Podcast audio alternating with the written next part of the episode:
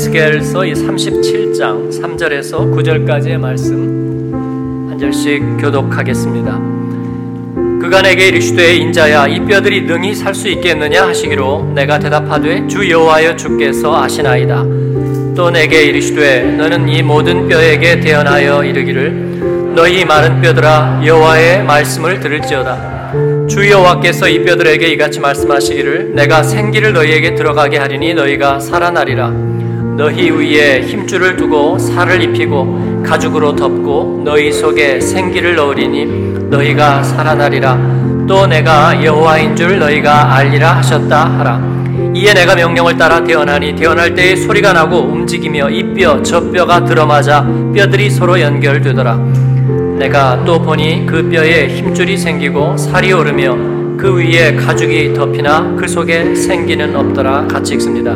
또 내게 이르시되 인자야 너는 생기를 향하여 태어나라 생기에게 태어나여 이르기를 주 여호와께서 이같이 말씀하시기를 생기야 사방으로부터 와서 이 죽음을 당한 자에게 불어서 살아나게 하라 하셨다 하라 아멘. 어, 성경의 인물들은 자기들의 삶과 운명으로 말했던 사람들입니다. 아, 특히 그들은 그 시대와 자기의 삶의 궤적을 함께 하면서 어, 사실 그러지 않을 사람은 아무도 없죠. 예. 뭐 전쟁을 치렀던 장군들도 정치가들도 학자들도 경제인도 또 어, 생명을 다루는 의사와 또 직업을 가지고 있던 모든 사람들도 예, 그 시대와 운명을 함께 하는 것입니다. 전염병이 돌면 그 전염병 가운데에서 예, 전쟁의 폐허가 참화가 있으면 역시 그 가운데에서 그 흥망성쇠 안에 우리의 인생의 무대가 있는 것이죠. 예언자들은 특히나 자기들의 삶과 그 시대의 질곡을 같이 했던 사람들입니다. 그래서 그들의 메시지는 언제나 생생하고 살아 있습니다. 이 에스겔이라는 사람은 음, 예헤스켈 하나님께서 강건케 하신다 그런 뜻을 가지고 있는데 어, 특별히나 어려운 시절을 살았습니다. 북왕국 이스라엘이 망한 지 100년째 되던 해에 태어났고요. 제사장 가문의 출신이지만 청소년 시절이 그 가장 어려운 시절이었습니다. 태어난 지 10년이 지났을 때에 북왕국을 멸망시켰던 아수르가 멸망하는 모습을 보았습니다. 그리고 4년이 지난 뒤에는 이집트의 파라오인 느고가 팔레스타인을 쳐들어와서 유린하는 것을 경험해야 되었습니다. 또 2년이 지나고서는 바벨론의 느부갓네살이 군대를 거느리고 와서 어, 유다를 공략했습니다. 어디에도 해법은 없었고 그리고 시절은 암울했어요. 그런 가운데서 그는 제사장 집안이었기 때문에 25살 제사장으로 이제 성전을 섬기기 시작하던 그때에 유다가 멸망했습니다. 예루살렘은 초토화되었고 왕은 죽임을 당하고 또 잡혀가고 예, 수많은 사람들이 포로가 되었습니다. 에스겔과 그의 가족도 바벨론의 그발강가의 포로민 거주지에 유배를 당해서 그곳에서 살게 되는 것입니다.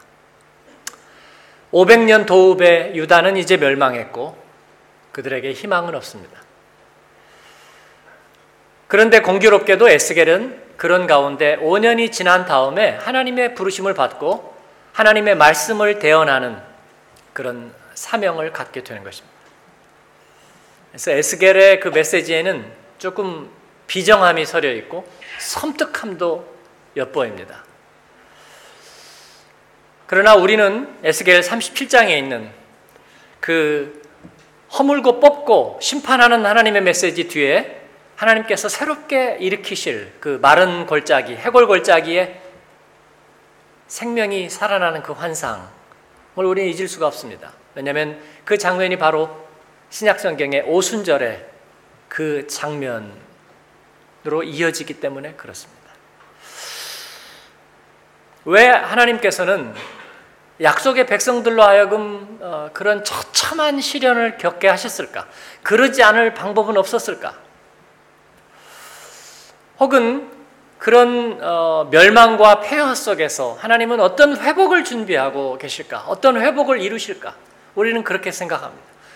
그리스도인으로 살면서 어려운 일을 당하고 또 이해할 수 없는, 해명할 수 없는 일을 당할 때 우리는 하나님 앞에 그렇게 간구합니다. 하나님 회복의 은혜를 부어 주옵소서. 우리를 회복시켜 주옵소서. 그러나 여러분, 회복이란 있는 걸까요? 여러분께 한번 묻습니다. 예? 경제적인 시련을 겪었어요. 아니면 사랑하는 사람을 잃었습니다. 혹은 질병에 시달리게 됐습니다. 어려운 절망적인 일들을 겪었어요. 그러면 그리스도인에게 우리 하나님의 백성들에게 하나님은 회복을 다시 다시 회복됨을 허락하실까요? 믿음의 아멘이 있었습니다. 여러분 어떻게 생각하세요? 제가 깨달은 하나의 법칙이 있다면 그대로의 회복이란 없다는 것입니다. 왠 줄 아세요? 예를 들어서 사춘기의 아들이 여러 가지 심리적인 장애를 겪고 그리고 좀 이탈했어요. 약간 삐뚤어졌어요. 그래서 사랑으로 감싸고 그리고 달래고 또 선생님을 붙여주고 기도하고 축복하고 온갖 방법을 다 했어요. 그래서 어떻게 될까요? 회복이란 뭐예요? 원위치로 돌아가는 건가요? 아니요. 그러면 안 됩니다. 그 전에는 사랑스럽고 그리고 문제도 없고 예쁘고 다 좋았다고 할지라도 그 전으로 돌아가는 법은 없어요. 그 아이는 성장하는 거예요. 그래서 그는 다시 가지 않은 길로 돌아가 서 있는 것입니다. 인생은 되풀이되지 않아요. 그래서 인생의 회복이란 말은 엄밀한 의미에서 회복이란 말은 어울리지 않습니다. 그 다음 길로 가는 거예요. 우리 인생은 가지 않은 길을 가는 것입니다. 옆에 분에게 한번 얘기해 주세요. 우리는 가지 않은 길을 갑니다. 어, 무슨 말이지? 하신 분은 조르신 거예요. 어떻게 알았지? 한국에 이번에 방문하면서 어, 성도들 만날 기회는 적었는데 제가 설교하는 교회도 오시고 어, 몇 분들 만났어요. 그 중에 우리 한 집사님은 어, 남편을 전도하기 위해서 굉장히 애썼는데 여기 있을 때는 남편이 이제 어, 직장의 대표로도 있고 그랬었는데 교회 안 나왔거든요. 그런데 어, 지금은 이제 뭐 퇴직하게 됐잖아요. 네, 퇴직하게 되고 그리고 다음 사업을 또 시작했는데 예, 그렇게 여의치 않은 것 같아요. 그건 뭐 당연한 수순입니다. 그래서 요즘은 주로 집에 계시다고. 그런데 목사님, 제 남편이 요새 교회를 나가기 시작했어요. 근데 그 다음 얘기가 중요해요. 근데 왜 기쁘지가 않죠? 예. 예, 그 말에는 괄호 열고 그 인간 좀 잘 나갈 때 교회 다니지. 이제 집에서 주로 있을 때 교회를 나가니까 그렇게 기쁘지가 않대. 기뻐해야 맞은데. 그래서 제가 그랬어요. 집사님, 인생은 가지 않은 길을 가는 거예요. 예. 다시 원래로 돌아가는 것은 그건 축복이 아니고 우리 그런 인생은 허락되지 않았어요. 어, 요양병원에 계신 저희 어머님을 배웠습니다. 저를 못 알아보셨어요.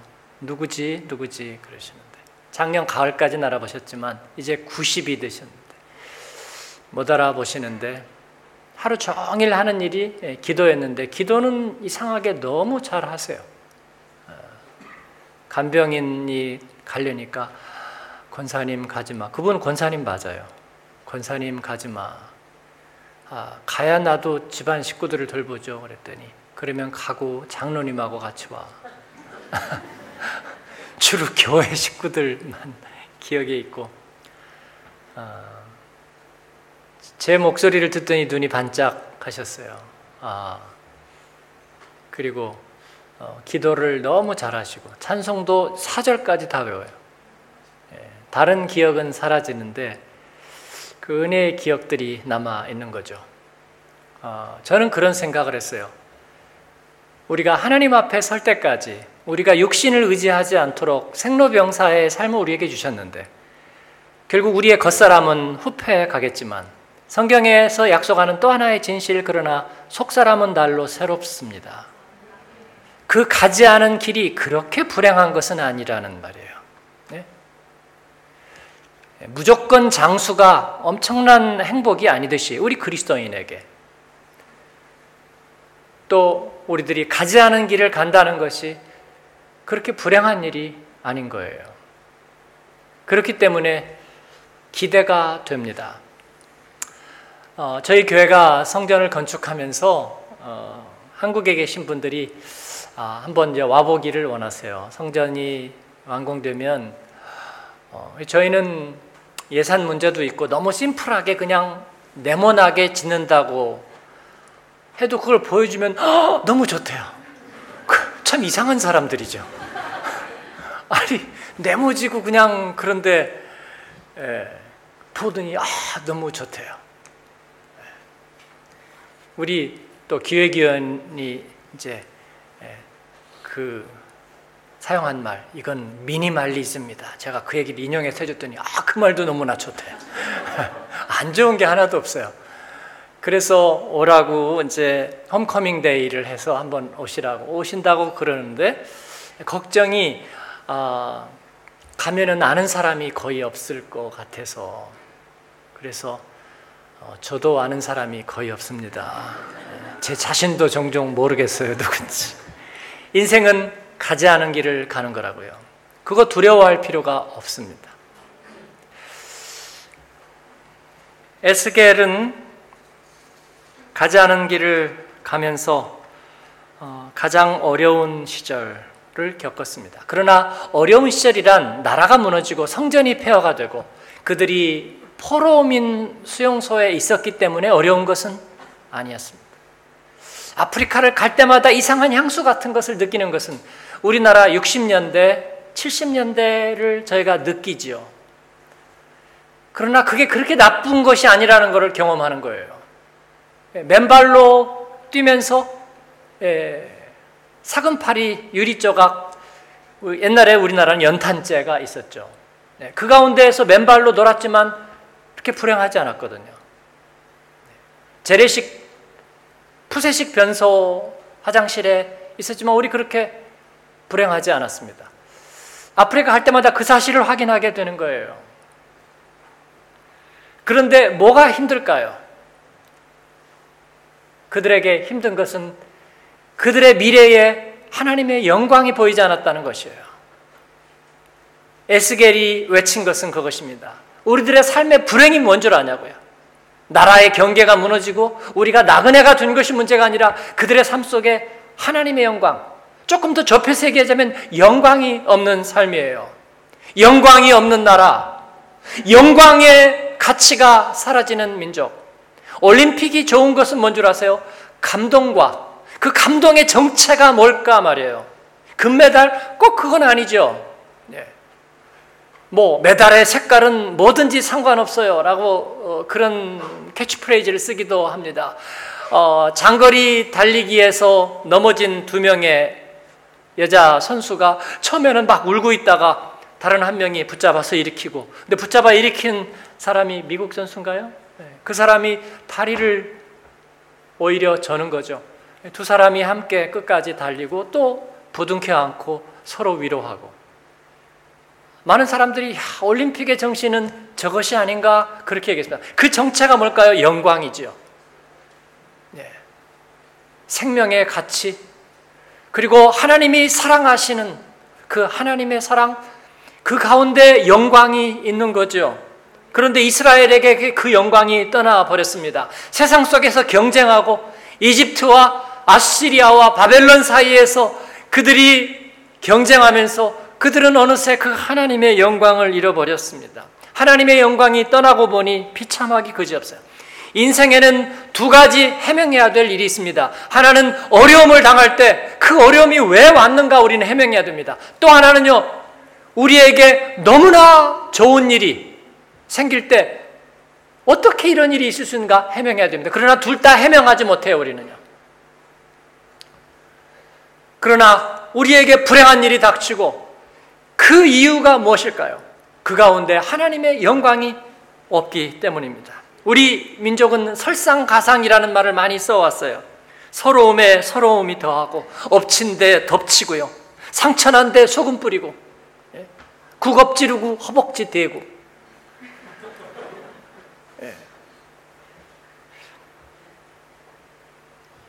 환경이 만들어낸 장난이 아니라 대책 없는 인생이에요. 늘 슬픔이 가득한 사람들. 이번에 한민족 디아스포라 대회를 세종대 대양홀에서 했어요. 한 2,500명 모였고 제가 아, 강의를 하나 맡았는데 제가 번지수를 좀 잘못 잡았네요. 어, 저는 다음 세대를 겨냥한 디아스포라 강의를 준비했어요. 그런데 거기에 모이신 분들은 아직까지 그러시지 않더라고요. 어, 중국 동포들이 많이 오셨어요. 특성을 하는데 중국 동포들이 300명이 나와서 빨간 옷을 입고 중국어로 찬양하는데 어, 이, 이사, 이상한 충격이 있었어요. 이상한 충격이요. 예.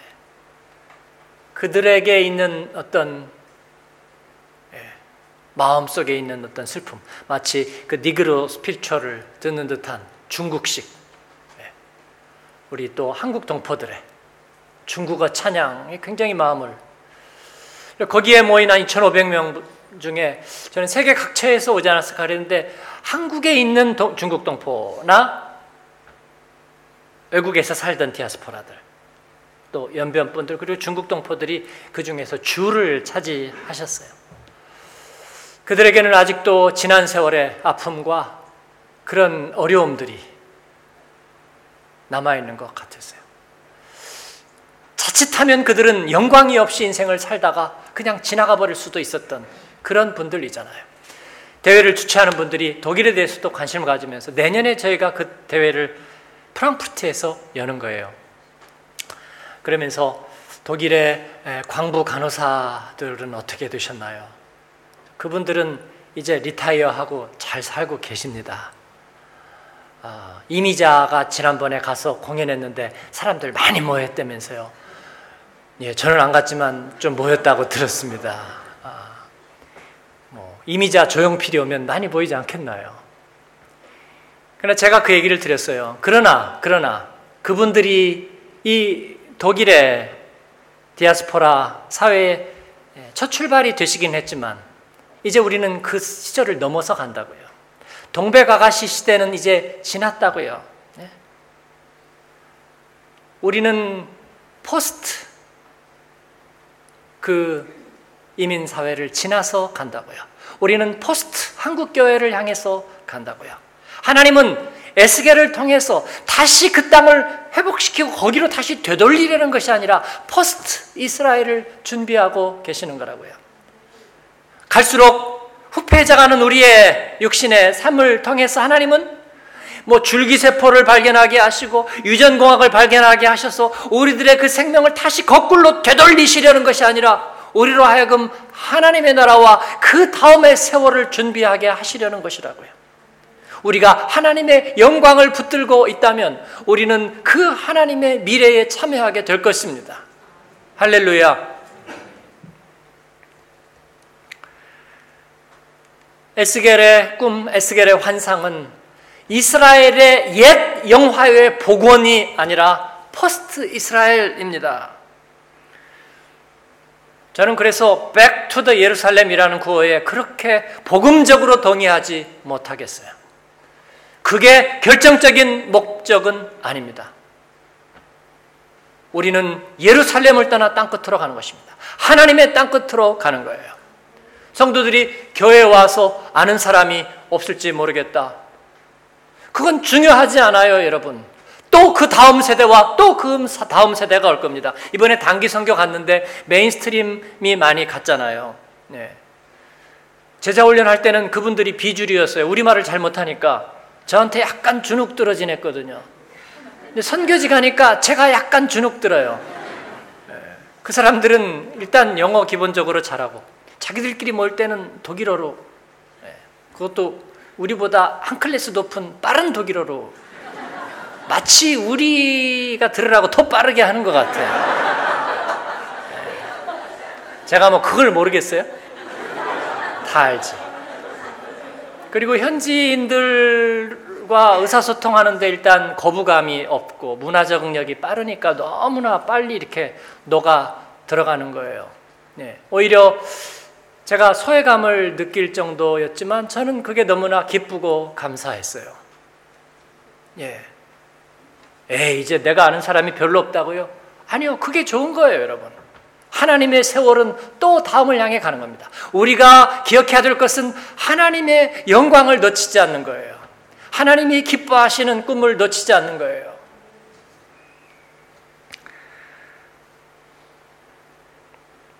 하나님께서 회복시킬 이 회복은 과거로 돌아가는 회복이 아니라 미래로의 회복입니다. 저는 그래서 회복이라는 말은 과거로 돌아가는 것이 아니라 미래로 돌아가는 회복이라 말씀을 드렸어요. 하나님께서 새롭게 이루실 그 회복의 내용, 그게 바로 에스겔의 해골골짜기의 꿈인데 그것은 무엇인가? 포스트 이스라엘을 준비하기 위해서 첫 번째는 같이 한번 읽겠습니다. 하나님의 역할이 회복입니다. 하나님의 역할이 회복. 하나님이 목자 되시고 하나님이 다시 왕 되시는 그러면 우리에게 영광은 있는 거예요. 사랑하는 여러분, 우리의 예배가 저는 푸념하는 한숨 쉬는 예배가 아니라 하나님 앞에 영광을 돌리는 축제 예배가 되기를 말씀드려 왔어요. 디아스포라일 경우에 더 그래요. 한국에 가신 성도들의 많은 어려움이 그거예요. 예배가 무겁습니다. 바늘 떨어지는 소리가 부담스러울 만큼 조용하고요. 그건 거룩해졌거나 엄숙해졌거나 우리가 진지해졌기 때문이 아니라 우리가 가라앉아 버린 거예요. 우리가 더 이상 기대하는 게 없는 거예요. 그래서 참을 수 없는 졸음. 답이 없어요, 답이. 기대하는 것도 없고 답도 없는 예배가 그냥 가라앉고 침잠하는 사랑하는 여러분, 유럽이 그러다가 결국은 나이 드신 분들 몇 분만이 남았어요. 그 다음 주에 다시 이 예배를 또 드릴 것이 걱정되는 거예요. 그래서 enough. 됐다고 여기까지 다음 성탄절 때 다시 만나기를 그러나 하나님께서 우리의 주가 되시고 목자가 되실 때 우리가 그 찬양하는 기쁨이 있는 줄 압니다 감격이 있는 줄 알아요 하나님 그 예배의 감격을 회복게 하여 주옵소서 두 번째는 같이 읽습니다 땅의 회복입니다 땅은 부동산이 아니라 아 동산 부동산 네, 부동산 맞죠? 네, 부동산이 아니라 땅은 하나님의 약속이 실현되는 자리입니다. 땅은 주님의 것입니다. 그래서 하나님께서는 하나님의 영토를 회복시키시겠다는 것이에요. 유럽은 어느 나라의 소유들이 아닙니다. 그래서 난민을 받고 안 받고 하는 게 아니죠. 유럽은 원래가 디아스포라의 땅이죠. 제3제국 때 나치들이 인종차별을 시작했어요. 거기에 저항적인 글을 썼던 그 문학가가 그리스 신화를 들어서 이 유럽이 원래가 디아스포라의 땅이라는 걸 얘기해요. 제우스는 페니키아의 공주인 오이로페가 너무나 아름답기 때문에 어, 크레타 섬으로 어, 자기를 하얀 황소로 둔갑해가지고 그 오이로페를 유혹하죠. 그래서 거기에다가 가둬놓고 자식을 낳는데 그게 유럽의 후손이 됐다는 거예요. 그래서 유럽 사람들은 원래 이민자의 자손이라 어, 이 사실을 이 히틀러의 그 인종 차별 정책에 저항해서 그와 같은 일을 밝혀내는 거예요. 어, 여러분 앙겔라 메르켈 독일 수상이 11년째 집권을 하면서도 이 난민 정책의 주도권을 가졌습니다. 어, 처음에는 한 60만 명쯤 유럽으로 난민이 왔죠. 그 중에 3분의 1을 독일이 받았고, 그리고 시리아 사태가 나면서는 3개월 만에 130만이 독일로 들어왔잖아요. 어, 테러가 나고 또 난민촌에 대한 습격 방화 사건들이 이어지지만 그러나 어, 메어켈 총리는 여자인데 말이죠. 성경에 저는 사사 드보라 아줌마를 연상해요. 그런데 마음에 변함이 없어요. 우리도 좀 위태롭잖아요. 한국 가니까 어, 테러 소식이 있는데 어떻게 사세요? 그런데 그녀는 변함이 없어요. 이 앙겔라 메르켈 총리는 동독 출신이죠. 그 부모가 아, 동독에서 목사로 있었습니다. 근데 원래 이쪽 서방 지역으로 나왔었어요. 나왔는데 그 아버지가 다시 동독 지역으로 들어가는 거예요. 왜냐하면 그쪽 교구를 위해서 자기 사명이 있기 때문에. 그리고 이제 동독 치하에서 나오지 못했는데 목사의 가정이라고 어, 이 메르켈 어린 시절에 차별을 받았습니다. 그러다가 통일이 되고 예, 이제 정치권에 나오게 됐는데 최근에 드러난 사실에 하면 이 메르켈의 할아버지가 폴란드에서 이주해 온 사람이라는 거예요. 그래서 이 독일 수상이 이민자의 자녀가 되는 것입니다. 그러므로 땅은 우리의 것이 아니에요.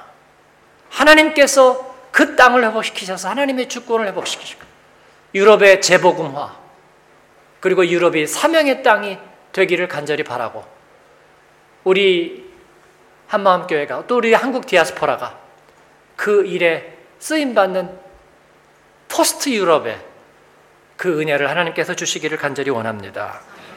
세 번째는 같이 읽겠습니다. 여호와의 영광의 회복입니다. 예, 그들이 과거에 수치가 많았다고요. 그러나 그들에게 영광이 회복될 것입니다. 교향곡 심포니들을 보면 항상 중간에는 마이너가 들어가죠.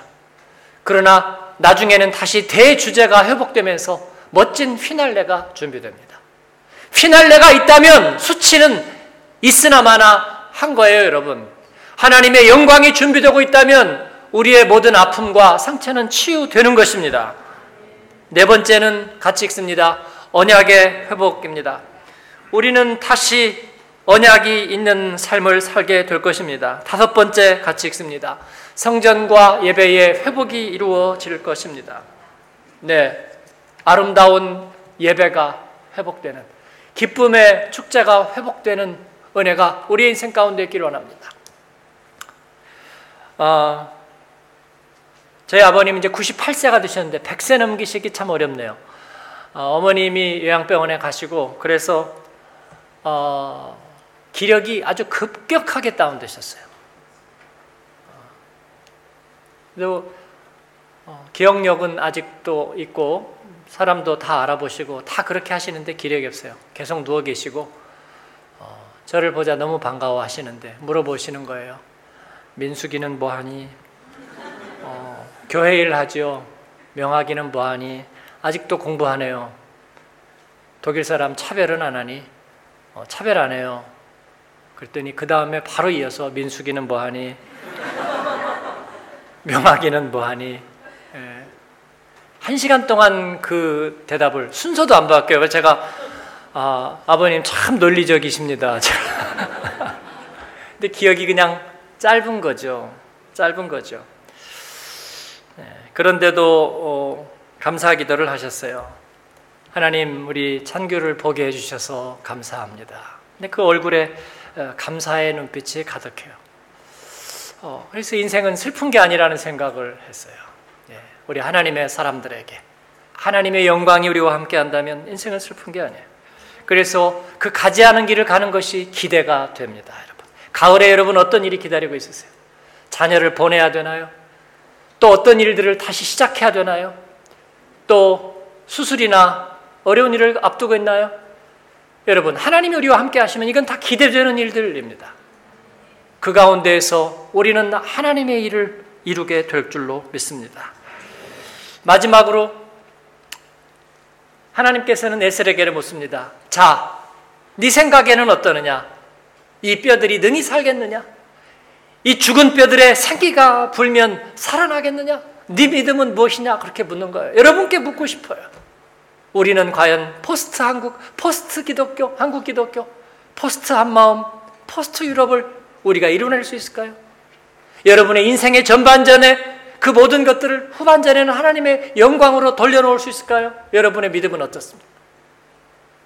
하나님께서 우리와 함께 하시면 하나님의 영이 우리와 함께 하시면 하나님은 환난 중에도 진노 중에도 긍휼을 잊지 않으시며 이 일을 이루시리라 우리에게 말씀하십니다. 믿음의 영광을 볼 것입니다. 변함없이 그 믿음을 붙드는 이들에게 하나님께서 그 영광을 볼 것입니다. 저는 한마음교회 복음 붙들고 지금까지 살아오면서 하나님께서 그 일들을 하셨다고 그렇게 믿습니다. 저희는 그 역사를 그 가지 않은 길을 그 복음의 신 루트를 개척해 나갈 거예요. 이번 가을이 기도됩니다. 또 새 성전 시대가 기도되고 여러분의 자녀들이 기도됩니다. 여러분의 환란 중에도 새롭게 용기를 잃지 않고 시작하는 그 모든 삶의 걸음들이 기도됩니다. 우리 서로 축복하십니다.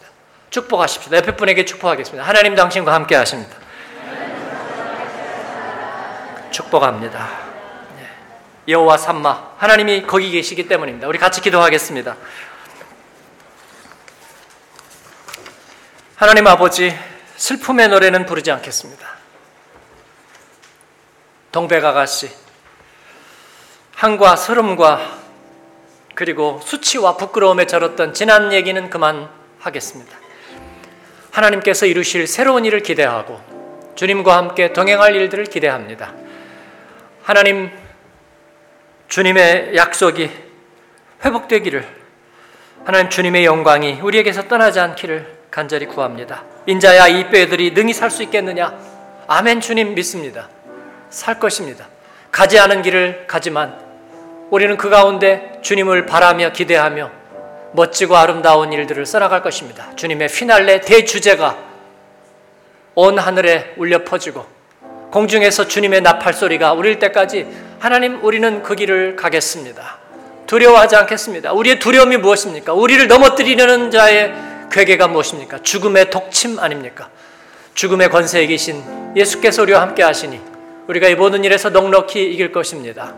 하나님 주님 함께 하실 줄을 믿습니다. 우리 같이 한음성으로 기도할 때에 우리가 주여 한번 부르고 기도하겠습니다. 주여 하나님 아버지 감사합니다. 주님께서 오늘도 저희와 함께 하시고 말씀하시고 부르시니 감사합니다.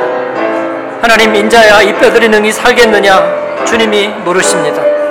하나님 생기 없던 내가 예수님의 구원의 은혜로 살았습니다. 십자가 은혜로 살았습니다. 하나님 내가 사는 것이 그리스도니 죽는 것도 유익함입니다. 하나님 주님 살 것입니다. 이 땅이 회복될 것입니다.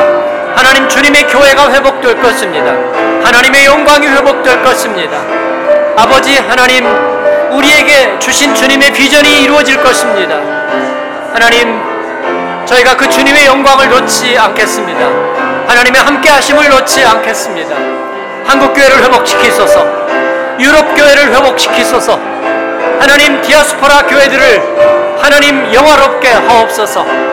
하나님 저에게 주신 삶의 기업과 분깃을 주님 축복하소서. 우리에게 주신 자녀들을 하나님 불쌍히 여기시고 긍휼히 여기시고 주의 말씀으로 일으켜 세워 주소서. 주님 감사합니다. 하나님 영광 받으실 것을 믿습니다.